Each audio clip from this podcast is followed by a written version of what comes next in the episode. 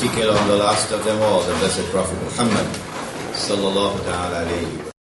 To continue with this exciting, intriguing, extremely important subject of Gog and Magog, Yajuj and Majuj. We had given you two ahadith to hold on to.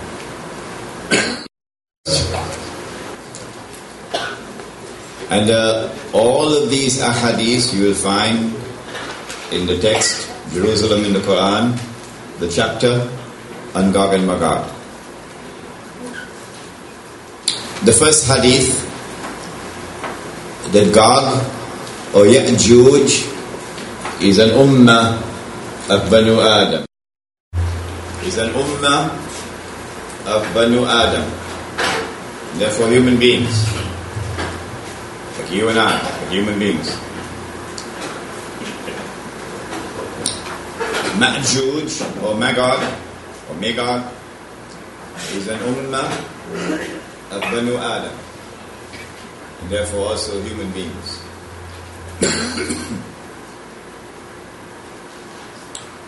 The two are linked to each other grammatically uh, in the active and passive sense. In English grammar.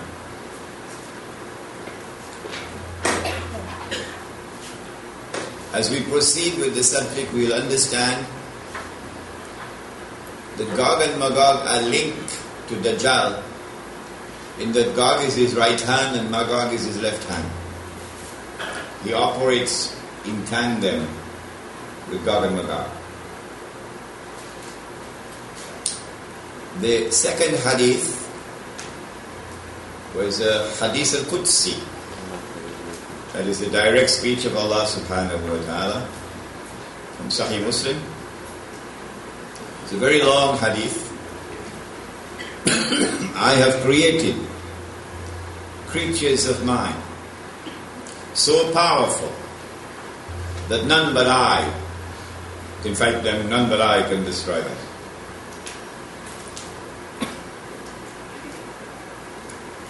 Before we proceed with the subject of Dhul Qarnayn and his journeys, I want to introduce you to another hadith. This one is located in Sahih Bukhari and it is repeated four times in Sahih Bukhari. I believe you have all four versions in the book. Yawmul Qiyamah has come to an end. The resurrection has taken place. And it is the time of the judgment. And mankind are to be sent either to heaven or to hell. At that time, Allah subhanahu wa ta'ala speaks to Adam alayhi salam and says to him, take out or separate the people for the hellfire. MashaAllah, I made it and Brother Nizam also made it. We both have the same virus. Take out or separate the people for the hellfire. It's a strange request that Allah subhanahu wa ta'ala should ask Adam alayhi salam to do that. Adam alayhi salam then responds and he asks, O Allah, how many are they for the hellfire? Allah subhanahu wa ta'ala then answers and he says, out of every one thousand, take nine hundred ninety-nine for the hellfire. When this was related to the companions of the Prophet alayhi salatu wasalam, they were shivering with fear. When the fear of Allah is in the heart, then it causes these tremors. It causes the tears to come from their eyes. So when they began to display this great fear, the Prophet ﷺ smiled and he said, "Bushra lakum." Good news, glad tidings for you. The one for Jannah would be from you. Meaning, someone who follows the religion of Nabi Muhammad sallallahu ta'ala alayhi wa sallam, which is the religion of Nabi Isa alayhi salam, which is the religion of Nabi Musa alayhi salam, which is the religion of Nabi Ibrahim alayhi salam. The one for Jannah would be from you. But he then went on to say that the nine hundred ninety-nine would all be Ahluya'juj wa Ma'juj. Ahl means the family. That the nine hundred ninety-nine would all be carbon copies, carbon copies of Gog and Magog.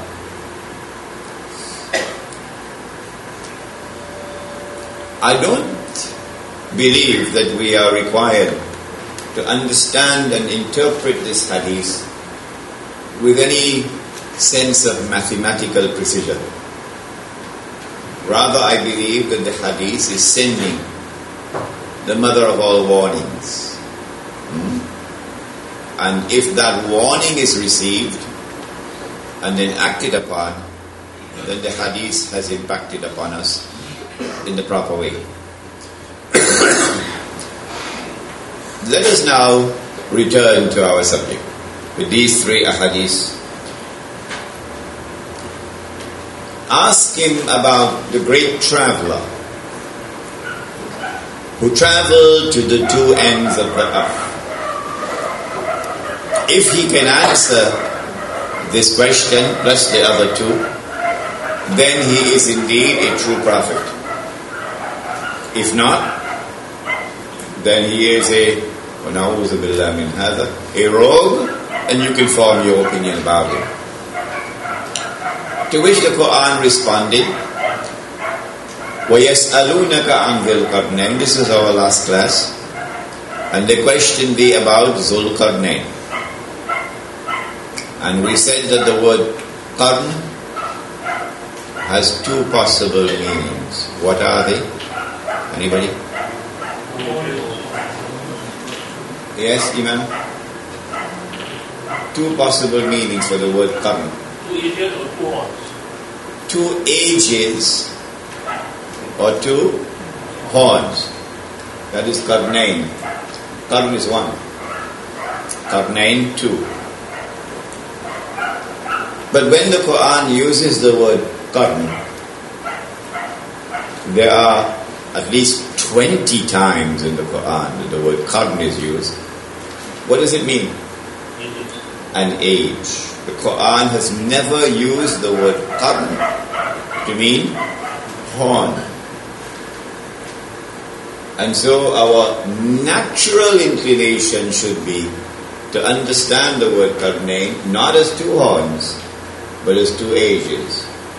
A man, excuse me, a man who impacts upon two ages. One in the past, one to come. In the last class we saw him as someone who has been blessed by Allah with power. The power to be able to pursue any effort he chose to pursue. And therefore the power to be able to dismiss any rival or any combination of rivals. And so the ruling power in the world. In the last class we saw that Dhul Qarnayn had power which rested on the foundations of faith in Allah. And in the last class the Quran gave us a beautiful description that when you have a world order in which power, power, supreme power in the world, rests on the foundations of faith, how would that power be used? Hmm?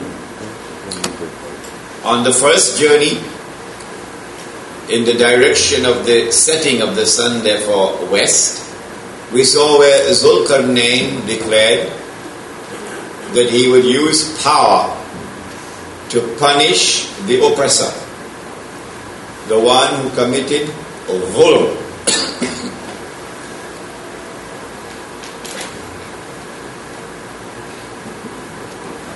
Zulm is oppression,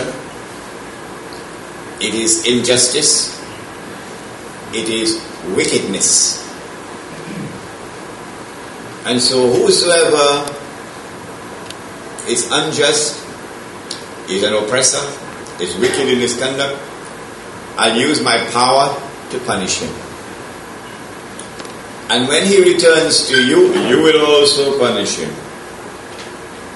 In consequence of which, when power rests on the foundations of faith, there will be an essential harmony between the world order here and the world there. He then went on to say that those who have faith and whose conduct is righteous will be rewarded, and will treat them nicely. And so power, when it rests on the foundations of faith, is used to support, to support a people who would live lives of faith and of righteousness. What a wonderful world that could have been. And then he traveled in the opposite direction of the rising of the sun. And the Quran is very sparse in its use of language. Amazingly sparse. He came across a people, لَمْ نَجْعَلْ لَهُ مِنْ دُونِهَا سِتْرًا, for whom we had provided nothing beyond the bare elements. And so a people living at a subsistence level, where is tomorrow's meal going to come from? They and the birds are in the same way. But even though they are living in that subsistence level, it can still be a happy life. I told you, my wife and I went to Bangladesh in uh, in last uh, last year, April, one year ago, and then they took us on a drive way down to the south, to the sea, to Cox's Bazaar. And when we reached there, we found the Burmese Muslim refugees who had fled from persecution in Burma, and they were living on the seashore as refugees. And they were living off the sea. Their meals, their subsistence, everything came from the sea. And they had little shacks on the beach. And I looked at these young boys in the morning, six, seven o'clock in the morning, playing in the sea. And the The, the skill with which they were collecting uh, seashells. And I said to myself, what a wonderful life these fellows have. They must enjoy this life that they have day after day like this. And so you do not come into such a society of people living in a subsistence level and then introduce McDonald's hamburgers, huh? And give them give them Mercedes-Benz motor cars and air conditioning. If you do that, you will disrupt their way of life in a manner which would be potentially disastrous for them. Dhul Qarnayn had the good sense, the wisdom and the compassion to leave them in that state in which they were until such time as he could intervene in an appropriate way.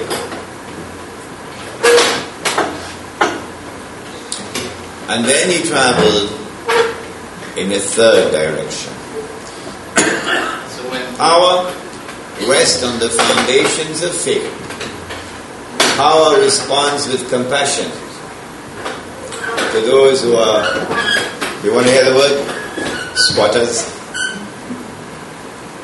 Who have nowhere else to turn. Our response with compassion to a people who have become sardines in a world of sharks. Then Dhul Qarnayn traveled in a third direction. But the rabbis had only asked about two. Allah knew that they wanted to know whether Nabi Muhammad alayhi salatu wasalam knew about the third. That's why they asked about the two. And so Allah subhanahu wa ta'ala responds by telling them about the third. He travels in a direction which we can calculate would be north. Later on we'll calculate it for you inshallah. And there he comes across a pass between two mountain ranges. Some fifty years after the Hijrah, the Khalifa would send an expedition of Muslims, which would include some of the companions of the Prophet alayhi salatu wasalam, to go find that mountain pass. And they went and they found it. And they came back to report that it was located in the Caucasus Mountains. Uh, when he reached this pass between the two mountain ranges, he came across a people, لا يكادون يفقهون قولا.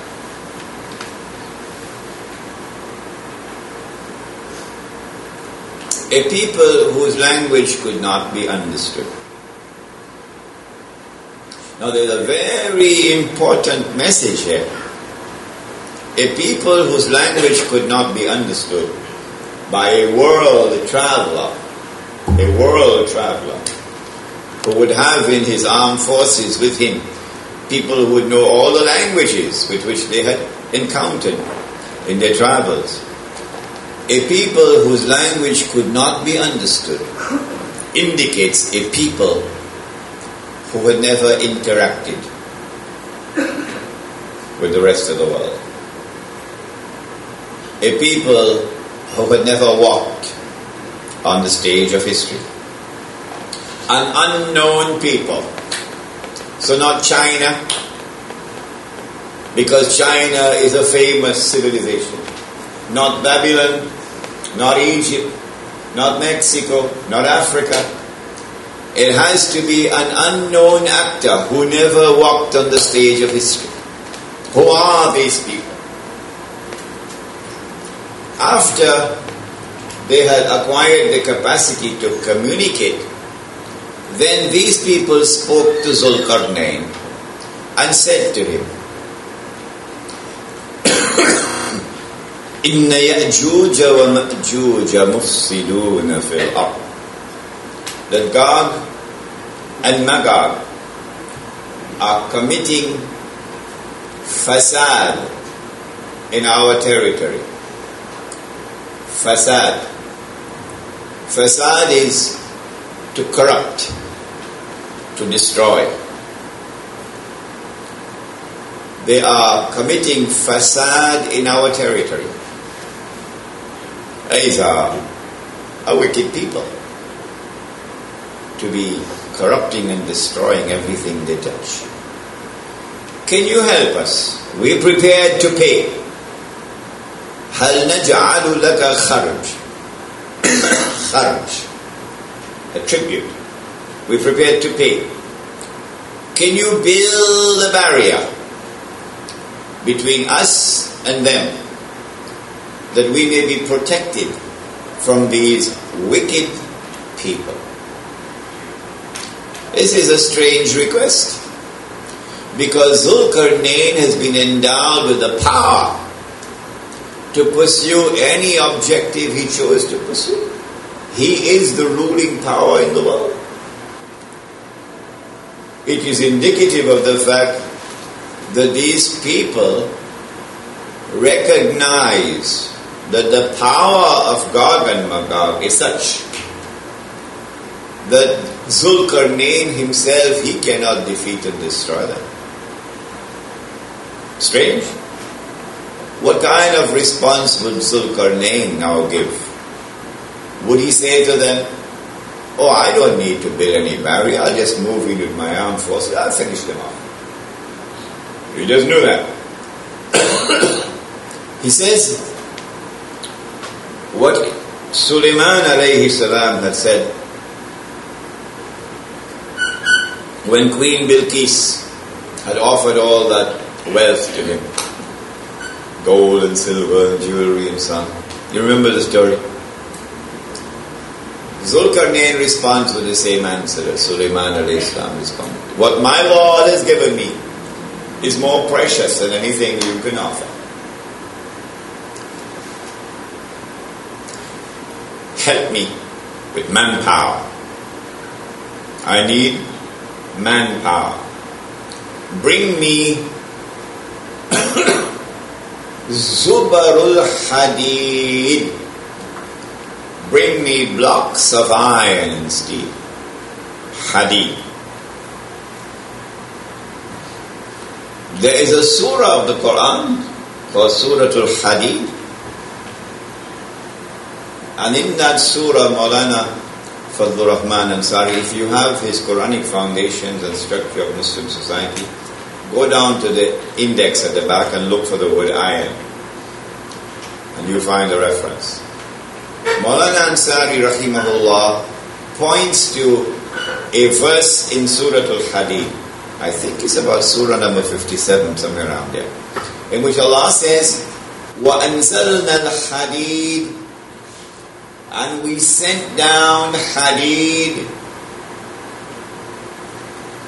We sent down Hadid فِيهِ بَأْسٌ شَدِيدٌ. That in Hadid there is tremendous power.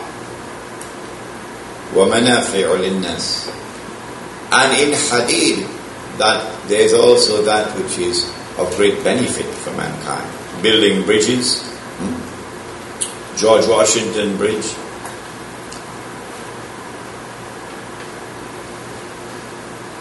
Power. Ba'as.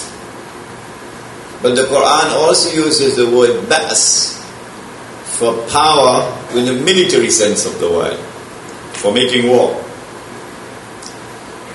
So in iron, there is Ba'as and there is Manafi', that which is beneficial. But Maulana Ansari points out, he said that the possibility exists that Allah is explaining to us when he says that down iron, that this metal did not constitute part of the original uh, resources of the earth. No. Rather, that iron had come down from above, maybe a meteorite had come and hit the earth, and with it iron came. This is uh, an observation on the part of Maulana Ansari rahimahullah. Allah knows best. Bring me blocks of iron. Atuni Zubarul Hadid. Then with the manpower, he he used these blocks of iron to build a wall, a barrier, with block upon block, upon block upon block. When the barrier had been built, he then said, blow with your bellows, meaning build a furnace, and then use copper to, be, to melt it to become molten copper. And then he said, I will now pour the molten copper on the barrier built with blocks of iron. The engineers explained to me, we have some engineers here tonight, that uh, this will prevent rust.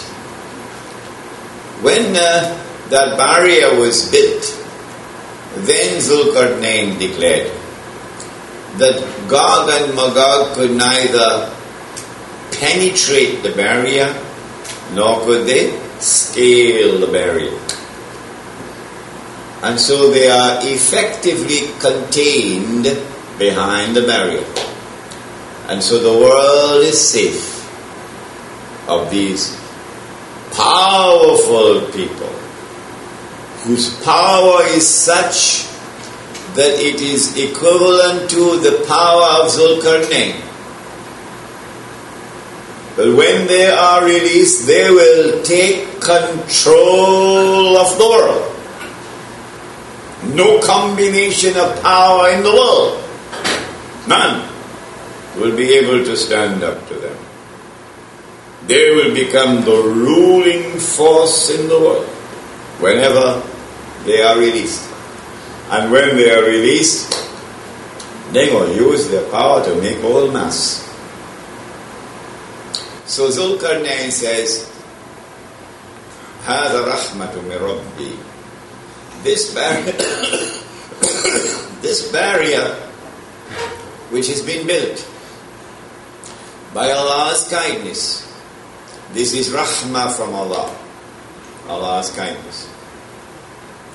فَإِذَا جَاءَ وَعْدُ رَبِّي. But when that time comes of which my Lord has warned, when that moment arrives in the historical process, جَعَلَهُ دَكَّاءَ, Allah is going to bring down the barrier. وَكَانَ وَعْدُ رَبِّ حَقًّا.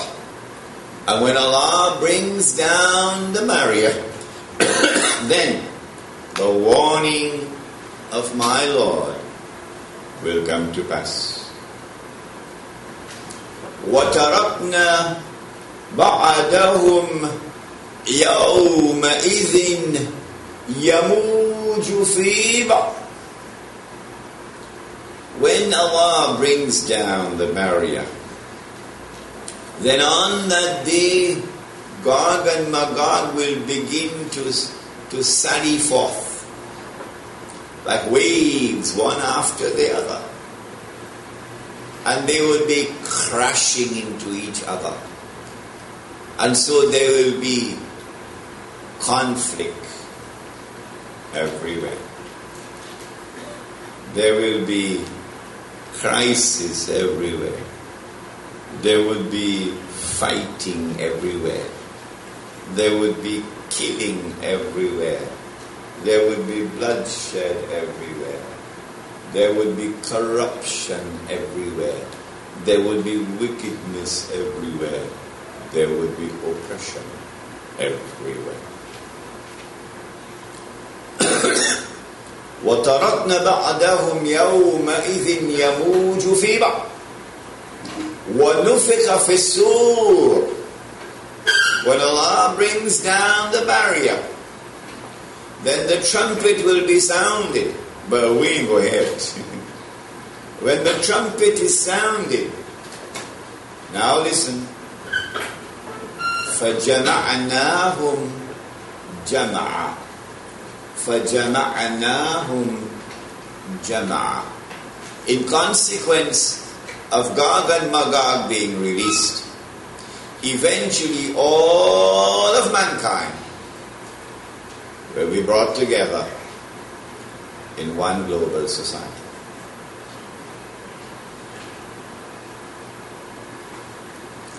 Is the Quran beginning to explain to you the world in which you live today? فَجَمَعْنَاهُمْ جَمَعًا.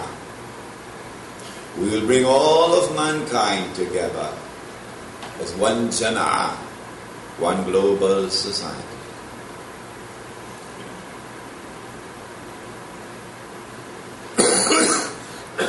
وَأَعَدْنَا جَهَنَّمَ يَوْمَئِذٍ لِلْكَافِرِينَ أَرْضًا. As that global society progresses, all of mankind being brought together,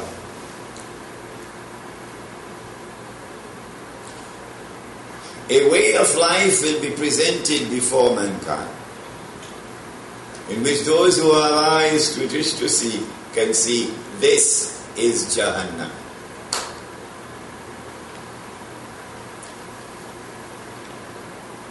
الَّذِينَ كَانَتْ أَعْيُنُهُمْ فِي غِطَاءٍ عَنْ ذِكْرِ. These people who ought to be able to see, wait a minute, but this is Jahannam in here before us today. But they can't see it because their eyes have been veiled from the zikr of Allah. وَكَانُوا لَا يَسْتَطِيعُونَ السَّمْعَ. And they were incapable of hearing. They were incapable of seeing. Meaning, seeing with their internal sight. They were incapable of hearing. Meaning, hearing with the internal faculty of hearing. This is the passage of Surah Al Kahf. Now, before we Before we turn to examine when will Allah bring down the barrier, let us look in a preliminary way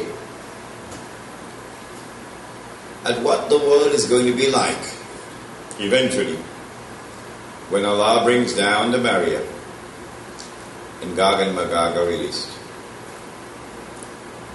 Number one,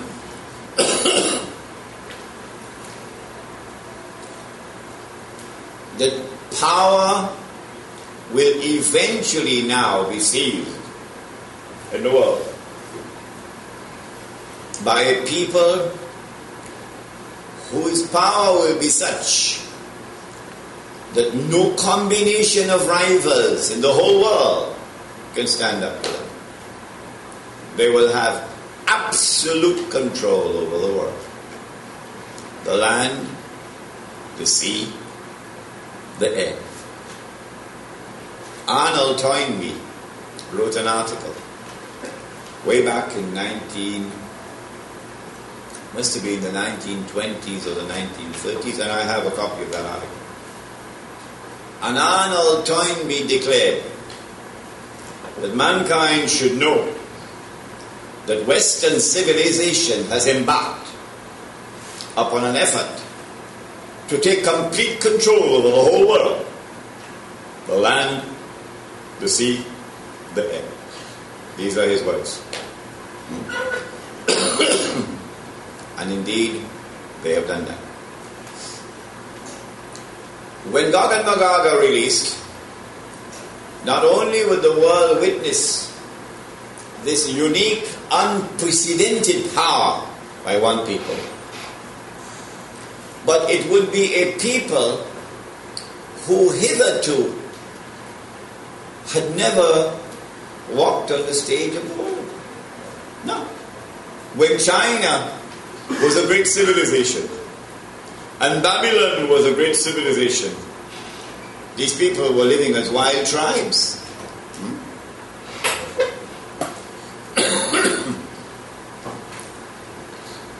When Gog and Magog are released, and the world witnesses a people, one people, with two faces,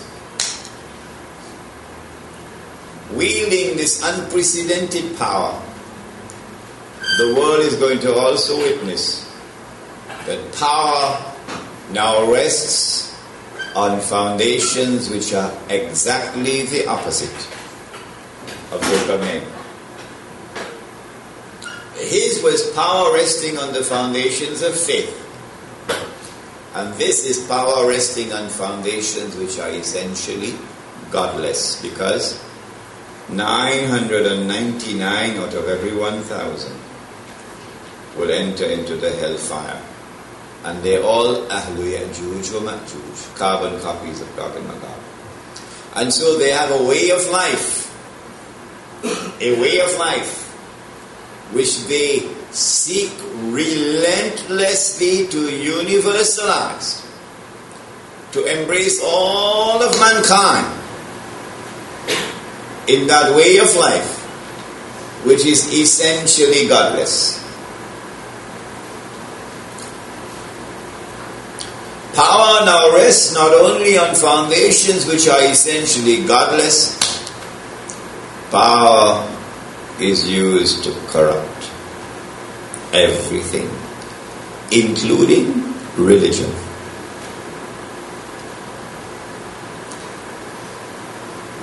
Instead of power being used to punish the oppressor, power will now be used to oppress.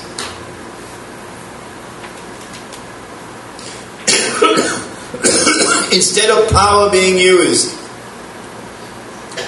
to reward those who have faith and whose conduct is righteous, power is now used to wage war on the believers, those who have faith and whose conduct would be righteous.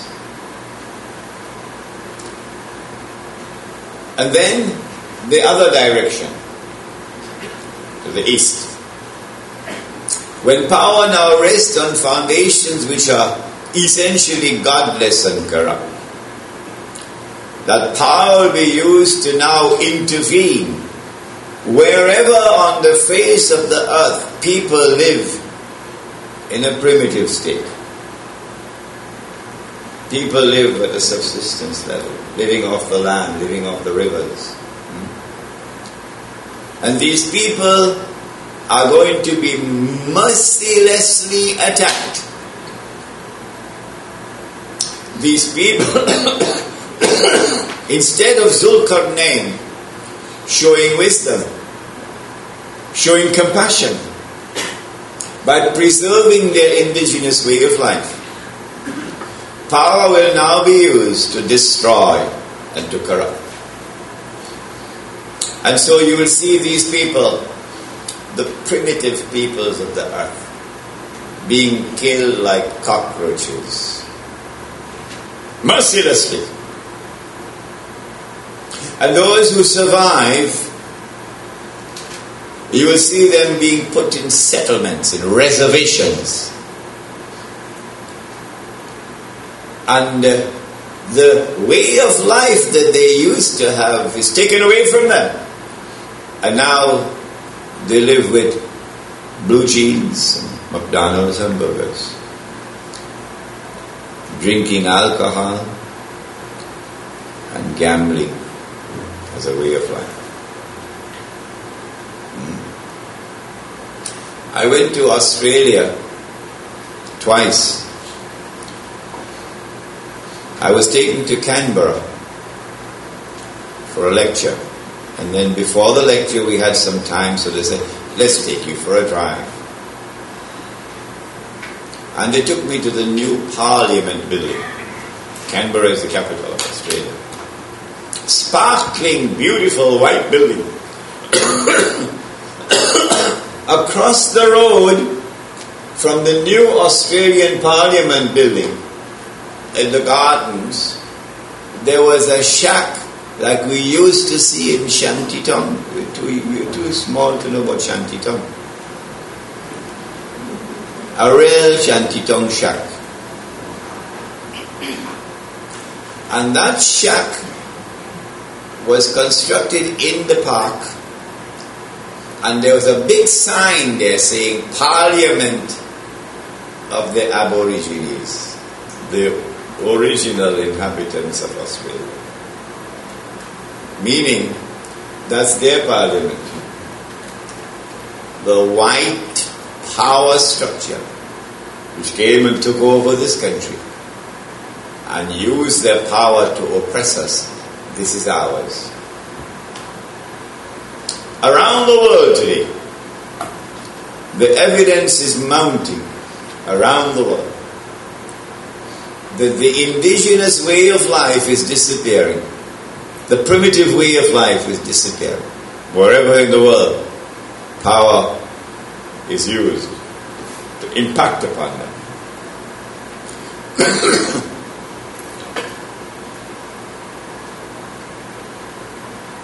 And so the world is going to witness tragedy upon tragedy, pain upon pain, suffering upon suffering, when Gog and Magog are released. Now let me go to one more hadith. You don't have to take notes because all of this is in the book. All of mankind will suffer, yes, when Gog and Magog are released. But one people will suffer more than all the rest put together. Who are they? When you see these people suffering, unprecedented suffering, the worst oppression that history would ever witness, you know, is Gog and Magog at work. Let's come to the hadith.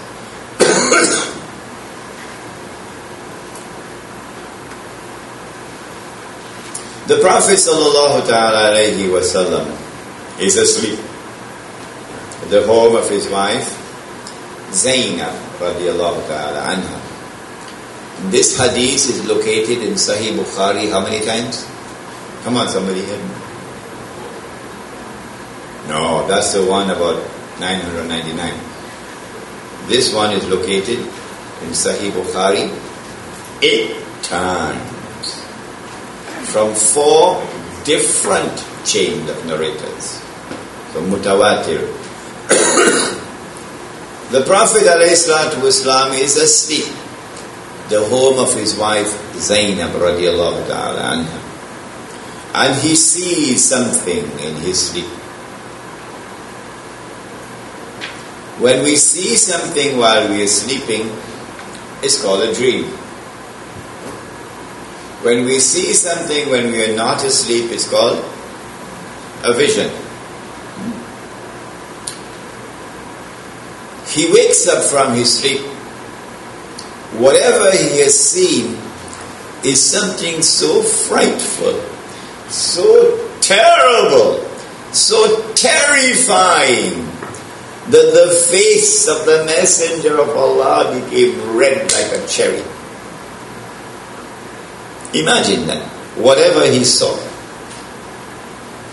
And as he woke up from his sleep, he uttered these famous words that every Arab knows.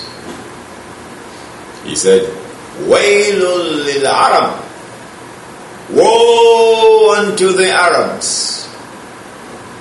Min sharrin qad iqtaraba, because of a great evil which is now approaching." Then he raised his hands like this, and he made a circle with his fingers, and he said, "Today a hole has been made in the barrier made by Dhul Qarnayn. This is not the size of the hole. This is only symbolic of the hole."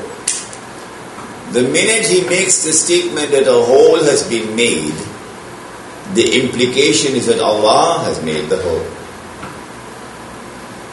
The minute he makes the statement that this evil will now come upon you, the implication is that Allah is bringing down the barrier. And so when the barrier comes down and Gog and Magog are released, all of mankind are going to be attacked. All of mankind will suffer. But one people would suffer the most. Who are they? The Arabs. The Arabs. Brothers and sisters, that is the world today. As plain as daylight, that is the world today. When did Allah bring down the barrier. Uh,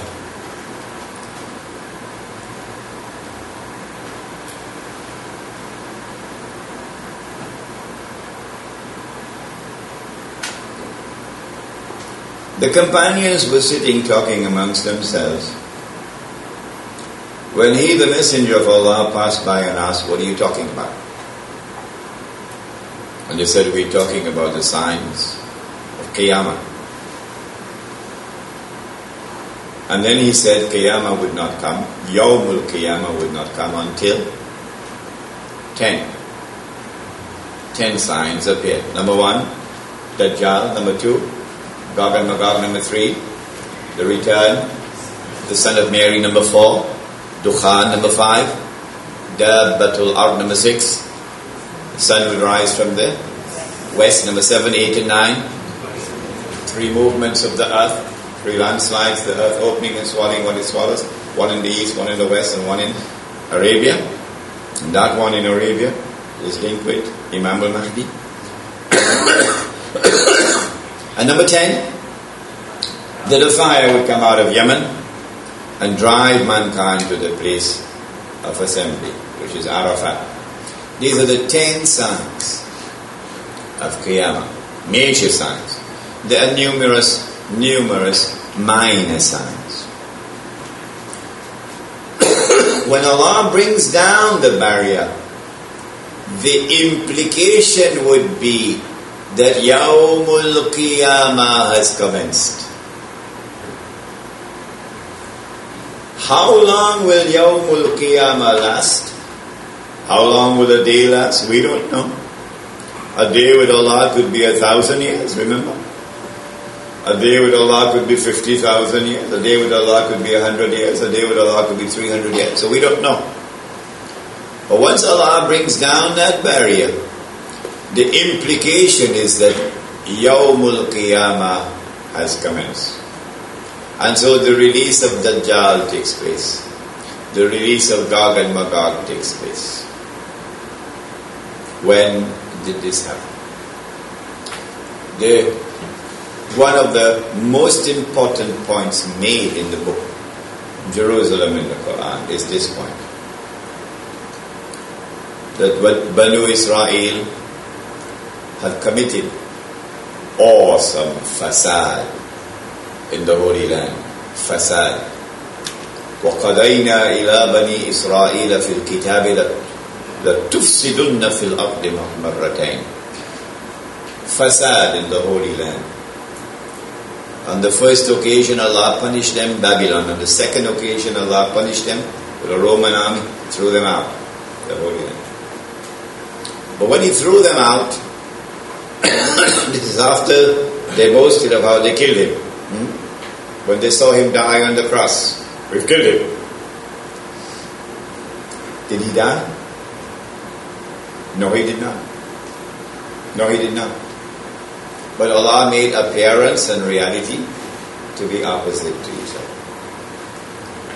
And now they're thrown out of the Holy Land, broken up into bits and pieces. I lectured on this subject several times already. You may have heard me. Then Allah subhanahu wa ta'ala declared, "Asa rabbukum ayyarhamakum."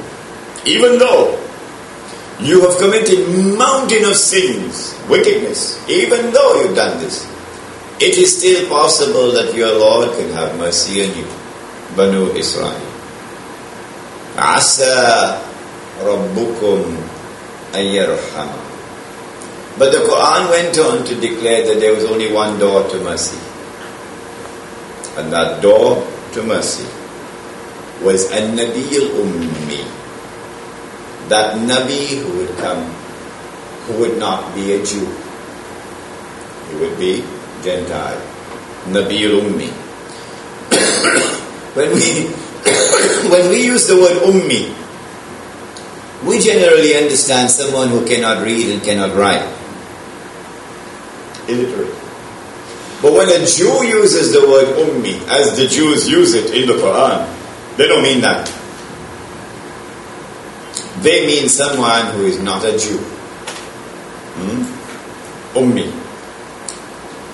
And so when that prophet comes, who would not be a Jew, this is at the end of Surah Al-A'raf, if you accept him and believe in him and follow him and obey him and honor him and respect him and assist him, then Allah will have mercy on you.